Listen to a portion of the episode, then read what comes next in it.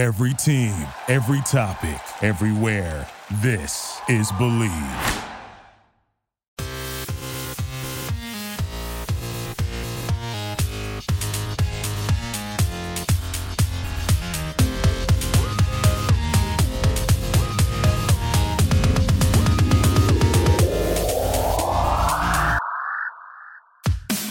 Hello, everybody. We are Matt and Kevin, and welcome season three of the Believe Overwatch League podcast from the Believe Podcast Network, the number one podcast network for professionals. Please like, rate, and subscribe to us on iTunes, Spotify, Google Play, Stitcher, Luminary, and TuneIn. You can also find us on all social media at Believe in OWL and at Believe.com.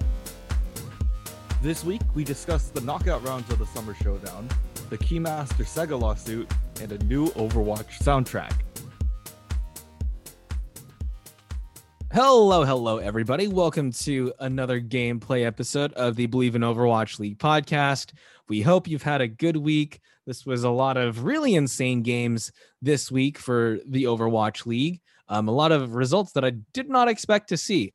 Um, but before we get into that, uh, housekeeping stuff, Kevin, how has your your pop culture consumption been? What's it been like waiting for the new Pokemon game that has been they they, they refuse to give you a set date to wait for, so you're just on the hook for the next two weeks waiting. Yeah, hopefully, hopefully it's sooner than the next two weeks. Hopefully it's like tomorrow or the day after that. Um, but honestly, I've been I've been following Pokemon Unite, been following their Twitter. I'm like, come on, let me know. Uh, so they said that the release date is in July, and I've been waiting on this game since July 1st. And I'm excited because I watched some of the beta tests um, for the people who were like invited to play it. And I, I'm excited to take my own shot at it. But for the most part, I've been just sitting here like watching all the pieces. I've been doing like the investigative work with like some people who are like, oh, well, this is happening, and so on and so forth. So, uh, one of them, excuse me, was um, they're announcing the rosters of like all the characters in the game, and they've been releasing one every day, or like even sometimes even a couple of them per day. Um, and they just finished the roster yesterday. Oh, who's So- in it? Who's who's the full? so the full roster let me go let me go grab it um i remember i was trying to get my friends hyped up for it too and they're just like we don't know the day. We don't know the day. Um so it's freaking everybody out too. Um but the roster i'm just gonna go in whatever order they have here. Um slowbro absol wigglytuff mr mime uh garchomp cramorant alola ninetales Cinderace, Gengar, Machamp, Venusaur, Lucario, Greninja, Crustle, Talonflame, Snorlax, Pikachu, Charizard, and Eldegoss. So that is who we have in the game. Interesting.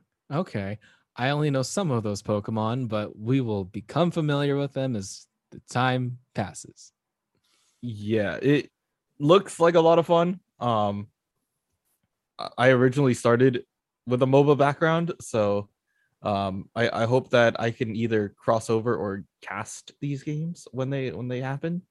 Um but yeah, it's been a lot of sitting and waiting. It's uh uh, I was I was talking about it. It's like um if if somebody says like something's happening within the month and then the month happens, you don't know when they're gonna drop this. And I've been waiting. Originally, like people were speculating, oh, there's a thing on the 15th in the beta that somebody data mined, and they're like, oh, it might come out on the 15th, but it's also like it could come out on the 12th so that they can do the event on the 15th. And I was like, I swear to God, if they release this while I'm out on vacation, I'm gonna be so mad. So luckily they didn't. Um, now I just have to sit here and uh wait for this thing to happen. So it could be tomorrow, it could be the day after that. Uh, we never know. It could just be, and everybody's making the joke. It's just like, oh yeah, I'll just come out on the 31st. Like they'll wait until the last day of the month to release it. But um, I really hope that we get it sooner. Did the the anticipation kind of weigh on your Disneyland vacation? A, a little bit. Um, I feel like the only thing that like it kept me occupied on occasion where I was like, oh, maybe they'll release, you know, a little bit more like insight into the game. Maybe they'll give us some like information about skins or items and stuff like that. Um, but no, they they are just slowly releasing the roster, and now I'm waiting patiently for them to tell me that I can play the game. So please let me let me play. I know that you have it up and running. We saw the beta test. Uh, you probably just need one more stress test before you let us go, but um, I really do hope that I can I can play this game. So Uh, another thing that's coming out i- is Space Jam, Kevin. Yee. I'm a big fan of Space Jam. Um I'm I'm older. Like I remember the first Space Jam. I wasn't born. Well, I was born uh when the first Space Jam came out, but I was like 1. But it was it's a movie that like resonated with my life, you know. Uh I I like playing basketball. Um I grew up in a basketball family, so watching Space Jam, I was like this is this is really cool uh Michael Jordan playing with Bugs Bunny and the crew. Um but yeah, I I love Space Jam. I'm really excited for the new one. Um I was confused why they didn't call it Space Jam 2.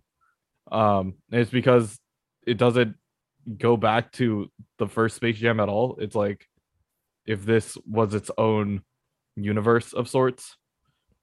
Um so that's that's a little disappointing unless like MJ shows up at some point I'm not sure how I feel about like it being LeBron James. Like I've never been like I get that LeBron James is a good player, but I've never like actually liked him, you know? It's like I feel like Kobe if he had still been alive, like I mean, he was alive when this was going into production. So I feel like he might have been a better pick for it. I think he I honestly think Kobe is more iconic of a player than LeBron. So I don't know. I feel like they're probably well now with Kobe gone. I'm honestly thinking about it. Like who else possibly could have been another pick? Maybe like Steph Curry, maybe Chris Paul. Yeah. Yeah. Uh as long as it doesn't turn into a State Farm commercial, I think we'll be good. Cliff Um, Paul, Chris Paul. yeah. he called his uh ace in the hole is to bring in Cliff Paul at the end of the game. Um but honestly, like I I do agree. I feel like Kobe would have been a really good pick. Um another person like I I had this idea in mind um a long time ago, but it was like why don't they do this for other like intellectual properties? Like I mean, we were discussing in the news section how you know Nickelodeon is doing their Brawl Star game. Um and I'm like, why don't other like why doesn't Cartoon Network do something like this? Like why doesn't um like if Cartoon Network had another one that would have been it doesn't have to be basketball either. It could be like baseball or soccer if they wanted to. Um they just have a have all the characters come together, you know, and then help another player or something make a good movie. Um so yeah, I, I'm waiting on that one. Um for the most part. But I have an idea for a big one. Um I'm gonna save it for a video idea. So uh I'll keep I'll keep you guys updated. Recently, there's been a lot of play on like nostalgia and crossovers and stuff, and like Mm-hmm. shared universes within a lot of pop culture things. Like you've got this, you've got um the Ready Player One movie that came out in the book, and then there Mhm. was the sequel, and then you've got Nickelodeon All Stars Brawl thing. So um they're just they're selling us our childhoods piece by piece. And now they're mushing them together and selling this our childhoods in neat little packages.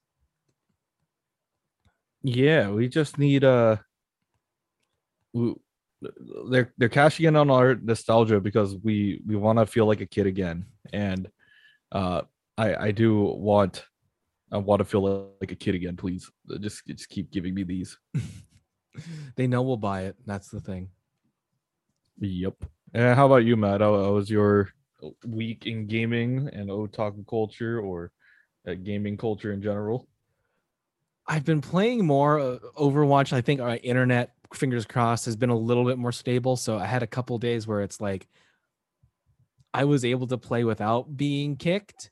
So I'm hoping that like at least for Sunday, it holds up because that's when our first game of the season is. So fingers crossed for that. Um, been playing more of Resident Evil Village. I really like it. Um, I can play it without like freaking out over every single time the grandma pops up. I really did not like the the doll one. Um, I went on my rant about dolls in the uh, the news episode, but just like I, I don't ever want to be around porcelain dolls. They scare me. People who like porcelain dolls really scare me.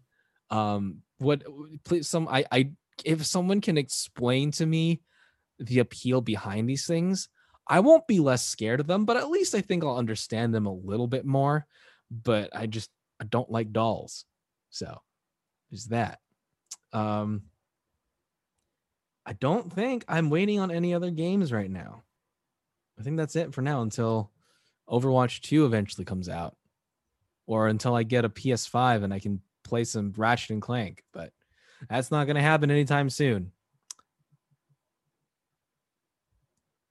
Anyways, let's get into the actual matches of the week. We started on Thursday last week um, because it was the knockout round. So on Thursday, the Atlanta Reign went 3 0 against the London Spitfire. The Boston Uprising went 3 0 against the Houston Outlaws. The Hangzhou Spark took 3 2 over the NYXL. The Chengdu Hunters went 3 2 over the Philly Fusion. The LA Valiant went 0 3 against the Shanghai Dragons. The Washington Justice went 3 0 against the London Spitfire. The LA Gladiators went 3 0 over the Toronto Defiant. The Dallas Fuel went 3 0 over the Houston Outlaws. The NYXL went 3 1 over the Philadelphia Fusion. The LA Valiant went 0 3 against the Chengdu Hunters. The Hangzhou Spark went 1 3 against the Dragons. The Reign went 3 0 over the Boston Uprising. The Defiant went 1 3 against the Dallas Fuel. And the Washington Justice went 3 2 over the LA Gladiators. Now, for the actual knockouts rounds, the NYXL lost 0 3 to the Shanghai Dragons. The Seoul Dynasty lost 2 3 over the Chengdu Hunters. The Paris Eternal lost 2 3 to the Washington Justice. The Gladiators knocked out the Boston Uprising 3 0. The Dallas Fuel knocked out the Washington Justice in a 3 2. And the Atlanta Reign beat the LA Gladiators in a 3 2. So a lot was happening here. A lot of really interesting stuff happened in the like I, I eat in my words again like i did you kind of did have to like pay attention a little bit or at least pay attention to the score lines of the uh the preliminary rounds leading up to this because um i can't remember i think it, which round it was but there was one result that like guaranteed that the san francisco shock wouldn't make it to the uh to the knockout rounds and then just the Houston Outlaws being trounced by the Boston Uprising 3 to 0 was really surprising. Yeah, I was able to catch just very few of them. Uh I I was not at home uh due to vacation. Yeah. Um but I, I was looking at stuff too, so I had to cram as well. Yeah, I was looking at um just a couple of like some of the upset matches. I was looking at that Boston Uprising game too um because i was like I, I thought the houston outlaws were were going to be insane. And then um the justice versus the gladiators was the other one that i caught. All right so how did those ones go? So yeah the, these are really really close matches overall. Um and at first i was like oh, okay this is this is going to be a very simple uh simple game in the way how it's going to be played out. Um but later on um it it started to snowball into something that got weird. Um, the the thing that really caught me off guard, just to just to open, um, on Nepal and Hanamura, when the Washington Justice like it came out really strong. Like at first, I thought, okay, they're they're just gonna maybe roll over. We'll see how the Gladiators do, but they came out swinging quick. Um, and so the Justice won both Hanamura and uh, Nepal in two with a two one. Um, honestly, I thought that they they were running solid lineups. Um, the Washington Justice have like a really steady gameplay style. Um, they know how they want to play and they're very comfortable with it. They have, you know, Fury and Mag working together, um, Decay on DPS, and just holding down the fort when it came down to just playing the entire series. Like they they knew what they wanted to run, um, and they knew how they wanted to play it out as quickly as they could. Um, they did do a couple swaps like towards like it, they did some really weird swaps and at first i was like okay yeah this doesn't look right but it is the way how they played it um they have tuba come in as a support on occasion which really threw me off um but yeah they've been running him on the ana and it's been helping him out quite a bit um and it was the same mentality that you know the SF Shock implemented when they put um they they started switching uh Violet onto onto like McCree. It's just the opposite way around this time. They're using a DPS player to uh land long range shots and utilize that to the best of their advantage. Um we got to see Kevster come out a little bit. Um when they went to Hanamura, you know, fully extending um his gameplay and allowing him to fi- figure out like how he's gonna work. They only played, I think it was Birdring. Yeah, they only played Birdring one map. Um, and then no, they brought him back in the second half. So they took him out for Hanamura and Hollywood. Um, so maps with the letter H in it, uh, yeah, Birdring is allergic to. Um, and it just didn't work out the way how um I thought it would. So first of all, okay, let's just go in order. Nepal 2-1, Washington Justice take Nepal and they start rolling with a little bit of momentum and they carried that into Hanamura. Um keeping pretty much the same uh same lineup except bringing in Tuba.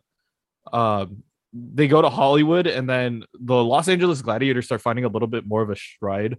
Um something that's a little bit more succinct in their favor. Um they end up taking out Moth too um, after the switch to Hanamura. And it's a slower style of play for them. Like they start using Brig a little bit more, and it works out.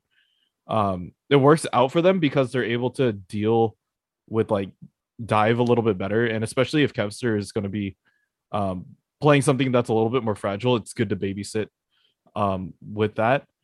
Um, they go to Hollywood. Hollywood goes in the Gladiators' favor, four to three. Um, and then they go to Watchpoint Gibraltar, which was kind of a it was kind of a mess. Not gonna lie. They both capped up point one, and then they couldn't get past point two. Um, they just pretty much played defense, and the gladiators were just able to full hold. So they start finding a little bit of momentum there. But then when they go back to Busan, um, you know, scoreline is 2-2 at this point. Um, they go back to like kind of a standard composition. Um, and when they go back, yeah, to Busan, they don't bring back Mirror or Moth. Kevster and Skewed stayed in for Busan, and I felt like it worked out a little bit, but it was just kind of a different mentality going into it. Like they don't have a, they're not running the same lineup that they do when they play um you know capture point maps. And i don't know if that threw them off or if they were saying like okay yeah this lineup works for busan so we should keep it in. Um or maybe they were like okay yeah they're on a win streak. We just keep them in and it will hopefully carry over but yeah it was kind of a messy game overall. And um the the washington justice did take that. Um this is one of the times where i was like yes please la um, if if LA ended up winning that, um, it would have put the map differential a little bit better in the Shock's favor, but um, there was no way how that was gonna work out later on. So um, just because Washington was able to win a couple more maps, it helped them, you know, move forward in the tournament. Um, and well move forward as far as they could, you know. um, but yeah, it was just a really interesting match overall. I didn't really expect the Washington Justice to have this level of firepower. Um, but I don't know if it's that or if the LA Gladiators felt pressure um, coming into the second like half of this, but um, they were able to keep their uh, their composure a little bit and try to claw their way through. Um, and I'm kind of glad that you know the Washington Justice and the Gladiators didn't face off again because uh, that that match would have just been a repeat of a very long day. But not saying that any of these games weren't short. Like we did have a lot of two threes going into the knockout rounds, but uh, that that was just one of those games where you like watch it and you're like, this is a crazy grind, and I don't know if I can sit through another match with these players going head to head like this. So, what did you think of of the Uprising and Outlaws game? Because I watched that too, but I want to hear your thoughts on it. Yeah, I thought that this game was was really interesting overall. Um, you, mentally, you think, okay, well, the Outlaws have been doing really well.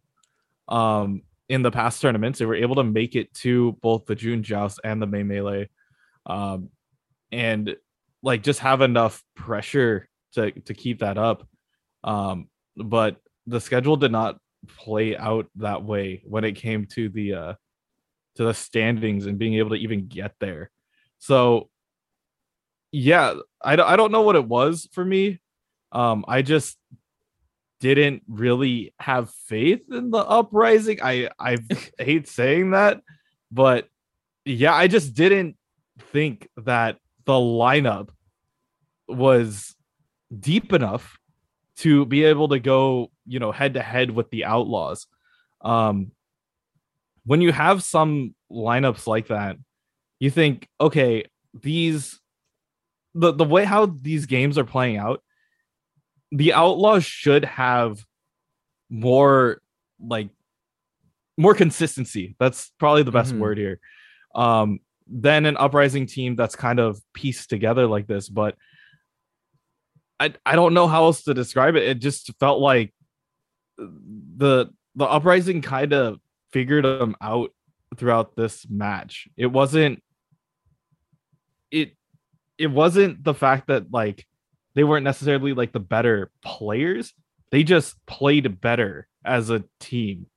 Um they they right. were playing like objective gaming rather than playing like you know just to get the kills and stuff like that and they really took that to their advantage like um if, if you want to hone in on anubis like um the way how the boston uprising just constantly like shove themselves down the throat of the other team they they don't care. They just want to get in. And sometimes you just need to like hold down like a spot. And if you don't have enough flexibility or mobility to really chase anyone your defense is going to collapse. And it's a 50-50 because like you know if you go in one at a time um with a crazy level of aggression you get picked off one at a time but if you take the fight to them and they're not ready like you win those fights mm-hmm. and that's that's what happened like the uprising when when they started off their their pushes like they want to get in there quick um and not really give them any space to work um that that's something that my coach beat into my head when I was playing for the college team. It was if there is space available, take it.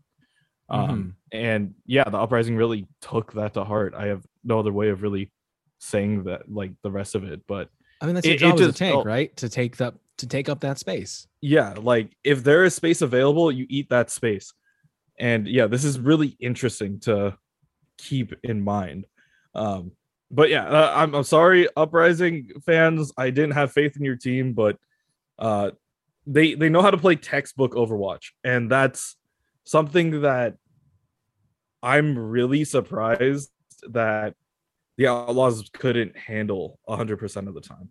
Yeah, I mean, typically the Boston Uprising has always been on the bottom of the tier list. Like, I don't. I think I I think the number of people they said in the pickums how many people properly predicted the 3-0. I think it was like 157 out of everybody who was making predictions and and doing their um their their their brackets. Only like 157 people predicted that the Boston Uprising would 3-0 the Houston Outlaws because it's just not something that made sense with the way that the Outlaws have been playing recently and with the history of the Boston Uprising. I mean, I guess Valentine and I am 37 are doing a lot better now than they used to do and like the tank line especially for the um the uprising is I really underestimated them but I don't think that it was unreasonable to expect the outlaws to have an easier time with this matchup. Um uh, what surprised me was just the level of aggression that the Boston uprising had. Like the Houston outlaws were not aggressive at all. They were playing their very slow bunker comp that typically they fall back into. Like, I prefer the Outlaws when they're running the Reinhardt because there's more mobility there. And like, even though you're running a slower double shield composition, you have the potential to move forward, to take up space and be aggressive because you're running the Reinhardt with the more mobile shield as opposed to the Orisa, where you have to kind of wait for the cooldown to throw out another shield and kind of play like leapfrog over the distance, you know?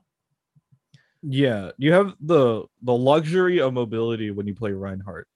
Um, and when you don't have that and you try to bunker down, the team knows the other team knows you can't go past that line. Like it, it's like a person who who's got like a a wet sponge and a piece of chalk, right? Mm-hmm. Like that's how you play Orisa. You put a line down, and then it's like, okay, cool down over. I can wipe that, put down another line, and you can't cross that. But if you put down that that line, like they know where your limit is. Meanwhile, like Reinhardt is just like if you had like a, a, a, movable marker, like a dry erase board, you just run around and just be like, okay, yeah, we're, we're going over here. This is my space now. You can't you can't do anything about it. Um, I mean, you could shoot the shield as much as you can, but it's hard to be aggressive when you have to play Orisa. And yeah. especially on defense, like teams know where you're setting up. And if you set up and they know that they could split players off from that position, they just become food. And it's hard to really keep that mentality of, okay, stay behind the line, but also be able to still get the kills. Um, it's just kind of a difference of mentality. And uh, I felt like the uprising did a really good job of just like shutting that down mm-hmm. um, as quickly as they could. Like the one time the Outlaws showed any success was their first push during, or the only real fight that they won, um, on Eichenwald. Like they they really pushed straight right through the choke and just overwhelmed the Boston Uprising. Um, and they were running, uh, they're still running the Orisa Sigma, but they they had a lot more damage coming in with the Torbjorn and McCree, and they were able to just change their tactics. And I think that might have been why they won that fight was because maybe the uprising were expecting them to play slow continuously and they weren't expecting them to go aggressive there. But like later on in the fight or in this in this map like the boston uprising were still able to hold them pretty much right around that first choke after the gate um and stop them on the bridge. So it's it, it felt like a little bit too little too late for the outlaws. Um and something that i noticed that i think is their biggest problem which was their problem in the next match that they played also in the uh, the battle for Texas is that they're not protecting their backline at all.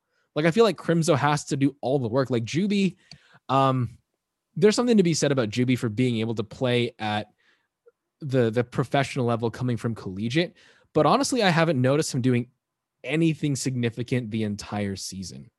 Like I, I feel like he's barely even there. I feel like Crimzo is doing all the heavy lifting for the Houston Outlaws, and he's not getting protected for it. So the easiest way to beat the Outlaws really is to dive backline, isolate Crimzo. Juby can't do anything because he's just a brag. Just push him around and take him out. He can't heal nearly as well as the Baptiste can. Um, take out Crimzo, and then the Outlaws will fall apart because they're not protecting them. They're they're just kind of the DPS are doing their own thing, the tanks are doing their own thing, and then Crimzo is left to his own devices to keep everybody alive. and I that's not working for them. Like every team that beats them that knows how to beat them, that's what they're doing. Yeah, and that's it, it's a tough thing to like really lock down too. Um, I understand that you should always watch your backline, and if you're able to, the the game of Overwatch has like you know the the three aspects you have your DPS tanks and support, but the sustainability that the supports give a team is probably the most important piece of like a fight itself. Um, the reason for that is if you don't have DPS, your tanks and your supports can build ultimate faster. If you don't have tanks, you could still retreat and still, you know, heal up and get ready for the next fight. But if you have no supports, your health pool is finite and you're just brought down by like not being able to sustain the fight. So every single time that they lose their backline, they are going to lose. And they have to either start learning to rotate faster and play off of the defense, like play a little bit more defensive, or um, find a new way how to keep the backline closer to the DPS play, um, so that they at least have a way of returning back and being able to like fight back in a way. What do you think of him? Like, pretty much when we've seen Juby play, it's either the Lucio or the Brigitte. I'm not I don't think the Brig play is in general working for them because they're they're like the Brig is reliant upon like being up in their face and getting damage, right? To do that healing, unless you're using the repair packs. Mm-hmm. But yeah, the way that the Outlaws play, it's it's very slow bunker composition. So I don't feel like they're getting any value out of it. Yeah, the reason for the brig, I believe, is just to shut down any potential dive. Um, if they go into it's it, they want to be able to like do that. But yeah, when you're playing into a team that doesn't do that, there's no reason to even attempt something like this. Um, like that, I I get it. Like you look at their team lineup and you're like, oh, okay, so Boston's running a you know Genji Tracer, Winston D.Va. Um, how are we supposed to, you know, stop that when you end up running a a brig and not landing the initial like shield bash, uh your team can't really collapse on it. And I feel like, you know, they have the right idea. They have like the right setup to to counter that. And you don't even need brig. Like you just use McCree. Like the flashbang does the same thing. And it's just difference of mentality really it's they're not getting value out of the brig when they could easily use another like they could use a Lucio to either displace after, for example, like Boop, or to even just keep the team alive or retreat. Yeah, yeah, and like this, this still this thing continues into like I said the um the battle for Texas, Outlaws versus the Fuel. Um, and just to note, this was the first North American homestand this season. Um, and you could like you could hear how excited the Dallas Fuel are. Like this is a big rivalry within the Overwatch League, and like I would say that the currently, just looking at record wise and performance wise, it's it seems like it's changing now. But I'd say the top two teams right now are the two Texas teams. I, I would say that the top two teams are the Outlaws and the Fuel, with the Fuel like coming out decidedly on top every single time. Um, but it's it's again, they're not protecting Crimzo at all. There's a point where I think the only time really that um that Juby I've seen Juby do anything this season is on Hanamura during the um their defense where the um the the fuel are just bullying the Houston Outlaws. Houston Outlaws have managed to get a couple holds, but they're they lose a lot of players in, in an engage. Then Juby comes in and runs the um the rally with the brig and is able to stay alive just long enough for the rest of the Houston Outlaws to come back from the spawn with their spawn advantage. And he also doesn't die. Like he is able to disengage fast enough after the rest of his team comes back in order to heal up so that his team still has that source of healing. So that's the one time I've seen Juby really do anything this entire season. Um, But the rest of it, it's just the Houston Outlaws just absolutely getting smacked every single time. Like they'll use ultimates and they'll get really good synergy with their ultimates. They'll land them, but there's nobody there. Like they're playing.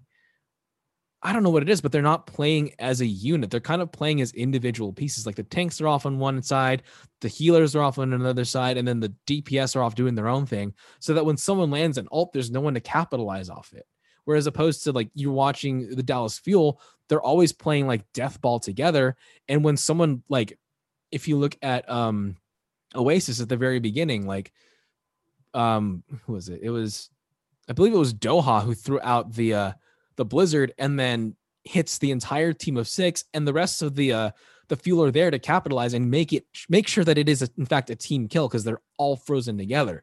So I feel like until the Houston Outlaws can A, learn to protect their backline and B, play together cohesively, not and when they're not running like the bunker comp, because when the bunker comp, they're all together. But when they're not bunkered up, learn how to play as a unit together and communicate a little bit better. I think maybe then they'll finally be able to to do something against the fuel. But for now, they're running that disadvantage where they're playing separately.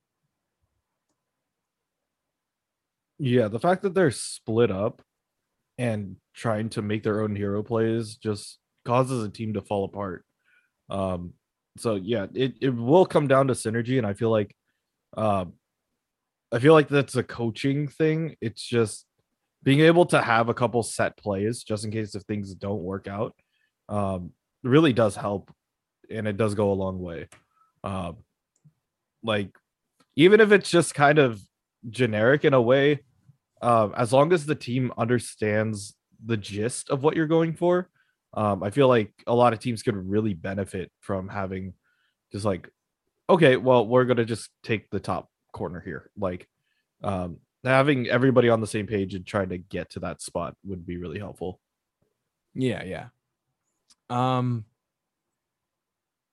So moving into the knockout rounds, the ones that I watched were the Justice versus the Fuel and the Gladiators versus the Reign because I feel like the rest of them were kind of kind of a given who would win. Um, not really surprising there. Um, so the Justice versus the Fuel. This one was, it was three two.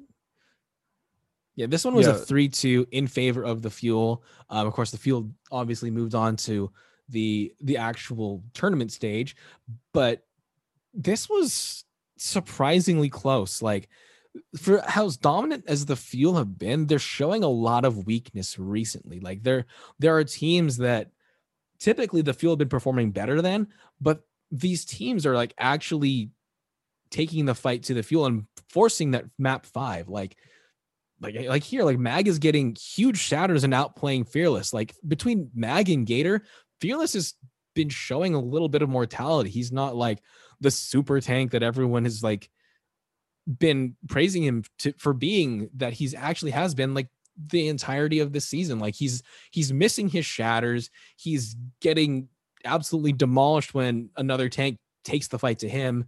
Um, his shatters are getting blocked. He's getting baited with his shield and then getting shattered. So um not looking good for the fuel. Like in Li Lijiang, especially that first map, it was uh a justice win to start out this matchup um, and went three to two. The fuel, um, the fuel took it the first round, but then on Garden and Control Center, the Justice easily, easily held it.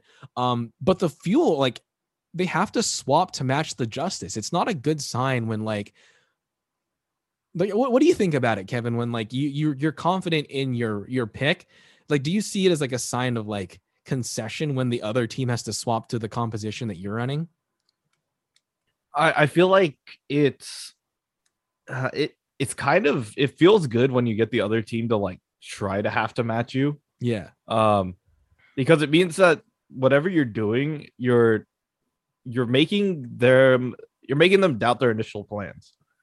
And it's good psychologically because like you're like, okay, well, we know how to run this. We're gonna run this better than you at this point.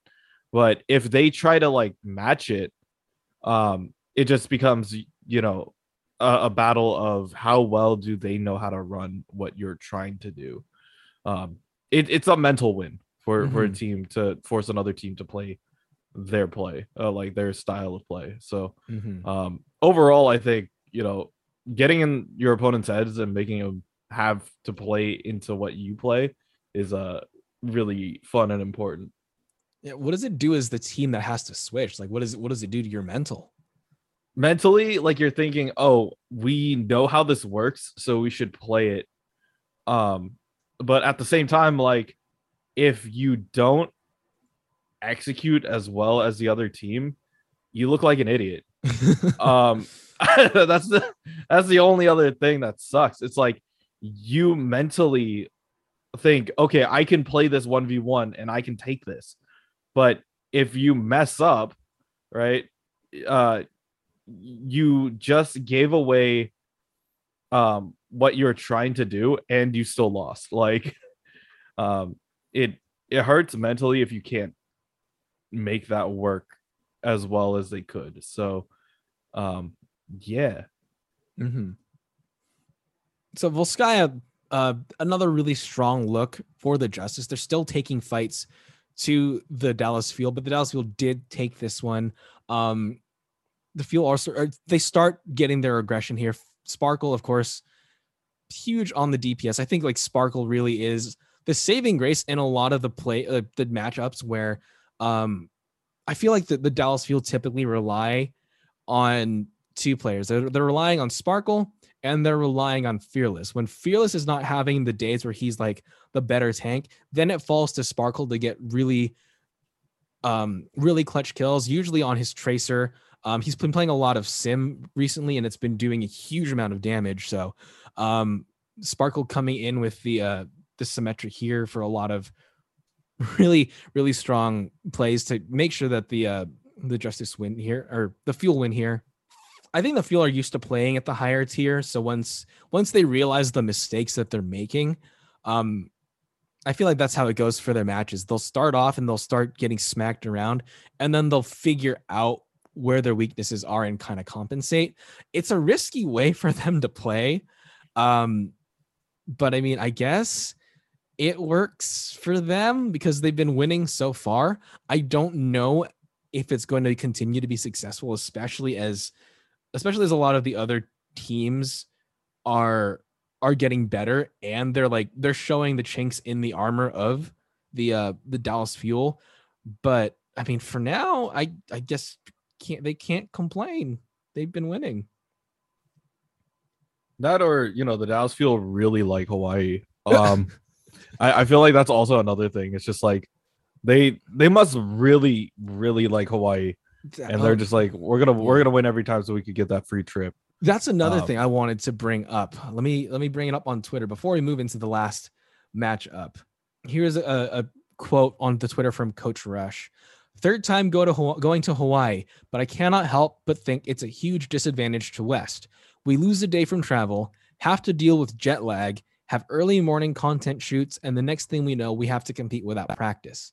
Um, so that's a that's like an aspect that really hasn't been talked about as much, like even by us with um the whole Hawaii thing. Like, yes, it's nice to be in Hawaii, but also I feel like the schedule must be so packed with a lot of like promotional shoots and everything that like it's probably really not that relaxing for them. Like we know they get time to kind of just be on the beach, but like also they're being filmed the entire time and like fans are probably coming up to them um and asking them to interact and plus they also have to compete soon. So uh, that's that's probably really intense. But the, also the fact is they're still winning though. yeah The Dallas Fuel Oh. still won in spite of having to do this multiple times. It- it's like, what is their secret? uh sparkle no uh but in all seriousness like yeah i do understand that like they want to have content and have things to show on social media uh, but it does take away from the potential r and r that should be coming with you know playing in the overwatch league um i wouldn't mind if you know that they get they get the week after the tournament to like to take a little bit of time off. Um i would much rather have you know have the teams come in like focus in on just them playing and getting ready like let the players play the tournament right? And then do like an after party thing. So you don't have to worry about you know the players being like oh we have to worry about you know the promotional shoot the little event thing x y or z uh, before they get into the actual game. Just let them focus on the game first and then like do the extra things. Like even even after like the tournament it's still nice to be there. I feel like maybe give them like because obviously they do have to get back and travel. Um, I don't know how planes are working with like COVID restrictions right now, so I don't know if there's there has to be a buffer period before they're allowed to like move around the states or whatnot. But also like give them like a day or two, maybe three, to just chill in Hawaii afterwards if they want, or if they want to go home, just give them give them that time off because like there, there's got to be some aspect of jet lag like I don't know how, how many hours Hawaii is behind the East Coast, but like still, that can't six that hours. can't be good. Six hours, yeah, it's six hours you've lost. Like that can't be good for you. That can't be good for your performance. But I mean, somehow they're still winning. So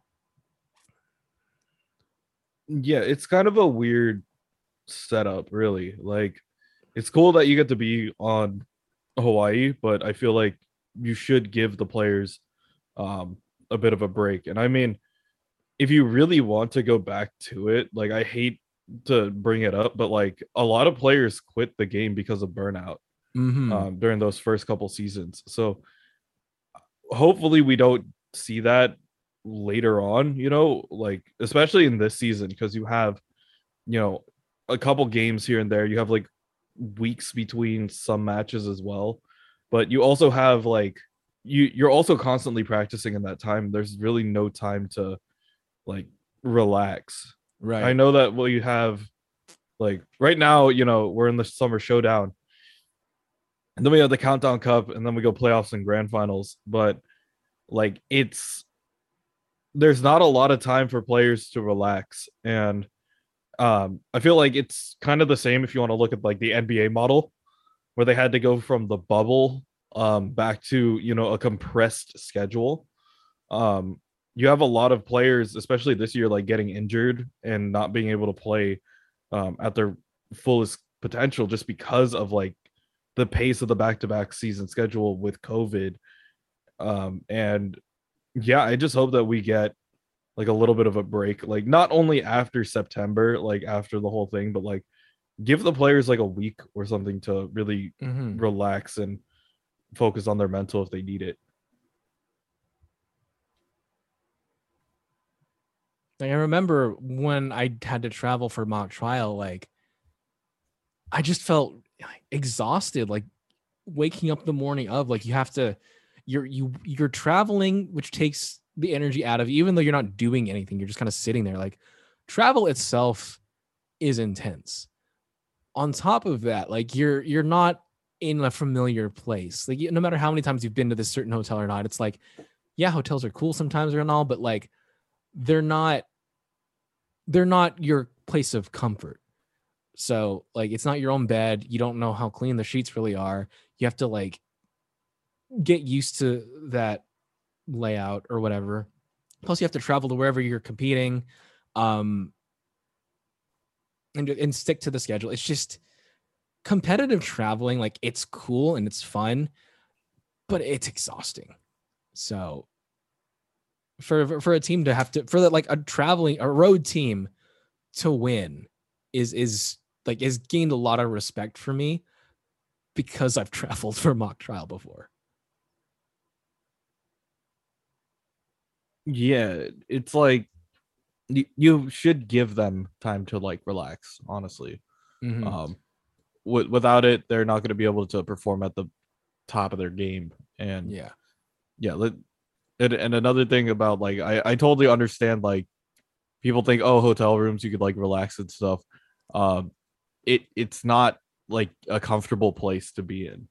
Um you can't like you can relax and think oh yeah I'm safe for now, but that's not like where you're a hundred percent like comfortable. Um I, I remember traveling for basketball even like when we had to go upstate Um, and when you're in a different like environment, it does change the way how you play compared to like being at home and being able to relax like the day before. Um, and yeah, it it does play a lot into your mental. Um, so I I don't know how these players are doing it, especially when they're going out to Hawaii to compete here and then just not have enough time to do anything on their own.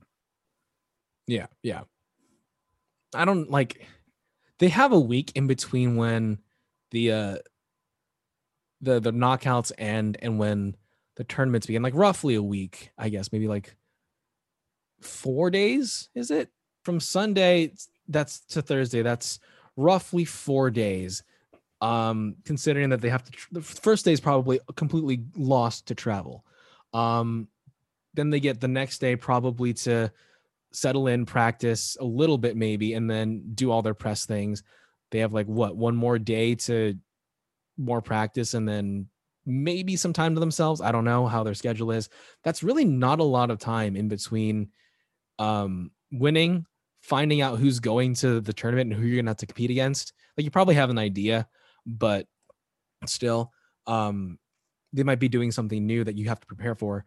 And then you have to compete. That's so much pressure. Damn.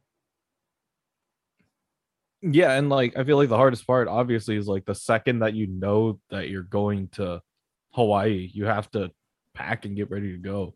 Oh yeah. Um unless like I I know that like NBA teams do it and I used to do it too where you pack before you play the game. Mm. Um because like mentally like if you're saying I'm going to this place and like you pack ahead of time, you're like I'm to make this a reality. And then if not you live out of your suitcase for three days like what's that's not too bad. But like the the most important part of that is to just hone in on that mentality of like yeah i'm i'm going here. Um i don't I, i'm not taking no for an answer. Yeah. Um, so moving on to the final match of these knockouts, it's the Gladiators versus the Reign. I really don't know what happened in this matchup. This was like it was kind of ridiculous because on, on every single time a team won a map, it was completely one-sided. Like when the Reign when the Reign took Lijiang, um, their first point they won was on Garden. It was hundred to zero. Um, on night market when they were fighting there, the gladiators had a little bit of point percentage. They got up to 63%, but pretty much most of the team fights went the way of the Reign.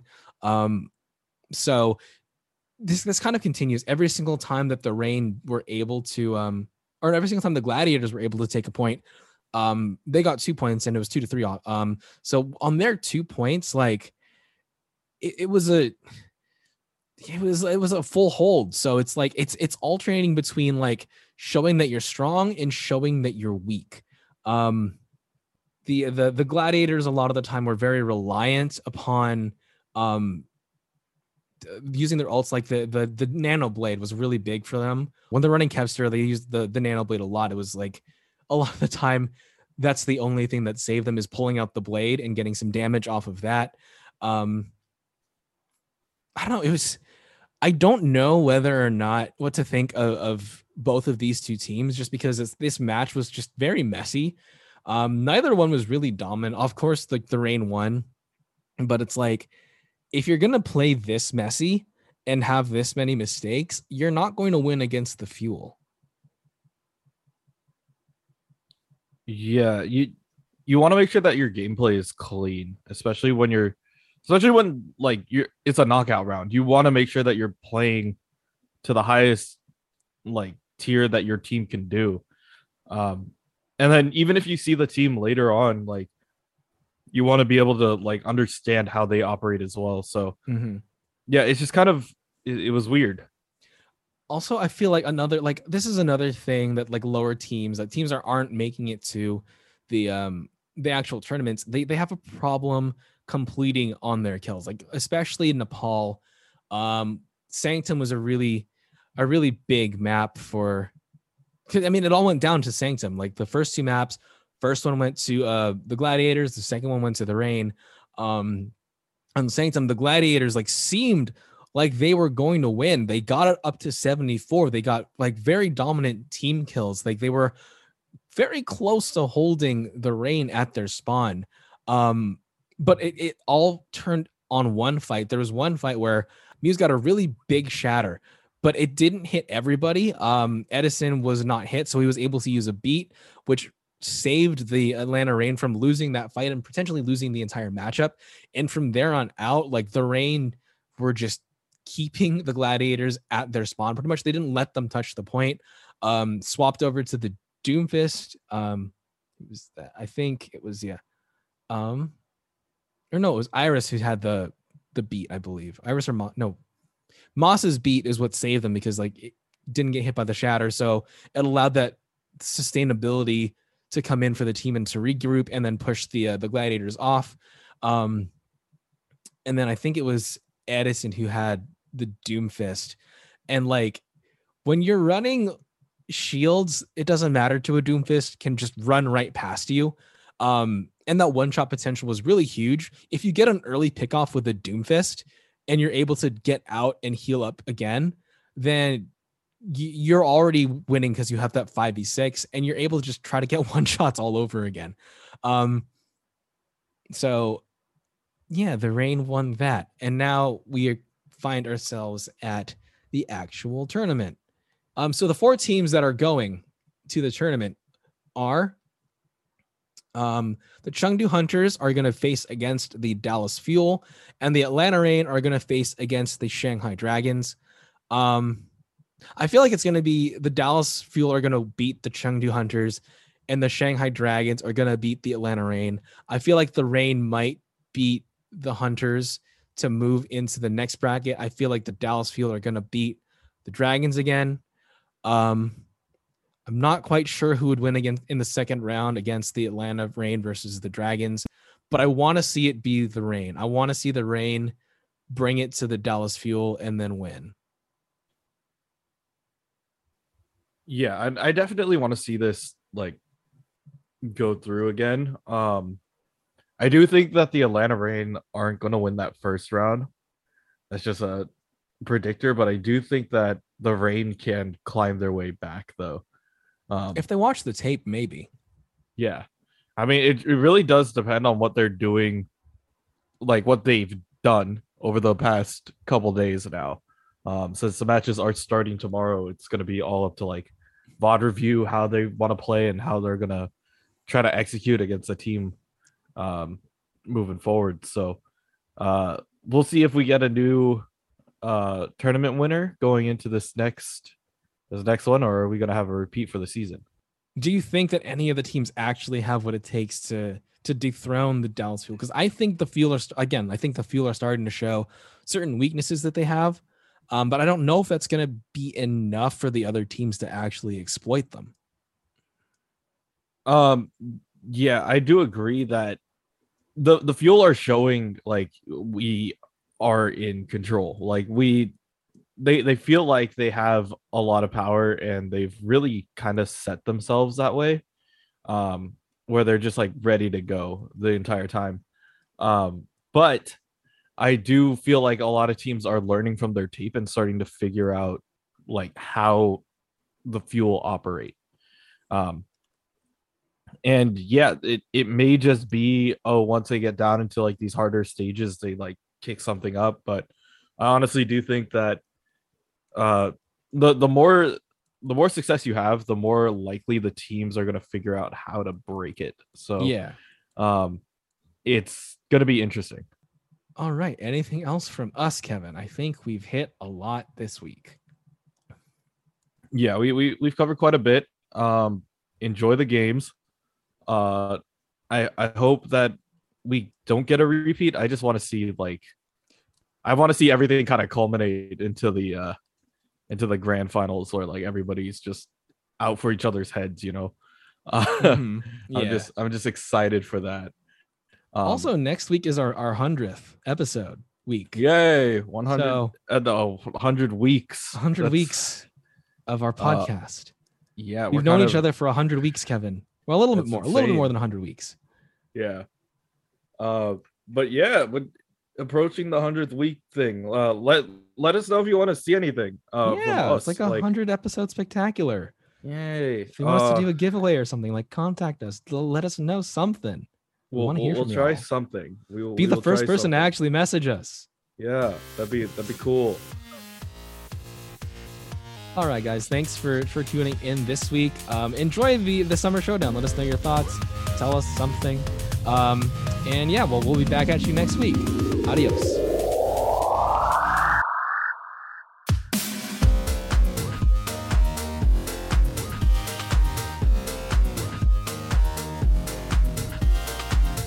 Next week, we crown the winner of the Summer Showdown tournament and cover other gaming news. Thanks for listening to this week's episode.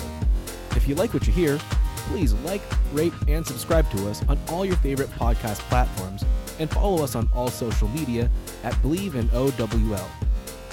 Questions or comments? Please send us an email at bleavinowl at gmail.com. If you'd like to advertise with our show, please contact our network at bleav.com. Thanks for listening, and we'll see you next week.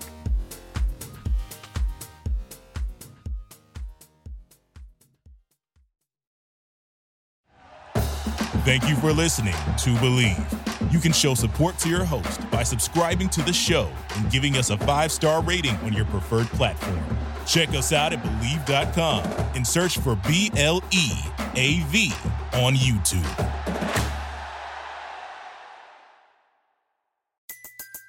Everybody in your crew identifies as either Big Mac Burger, McNuggets, or McCrispy Sandwich. But you're the filet fish Sandwich all day. That crispy fish, that savory tartar sauce, that melty cheese, that pillowy bun. Yeah, you get it. Every time.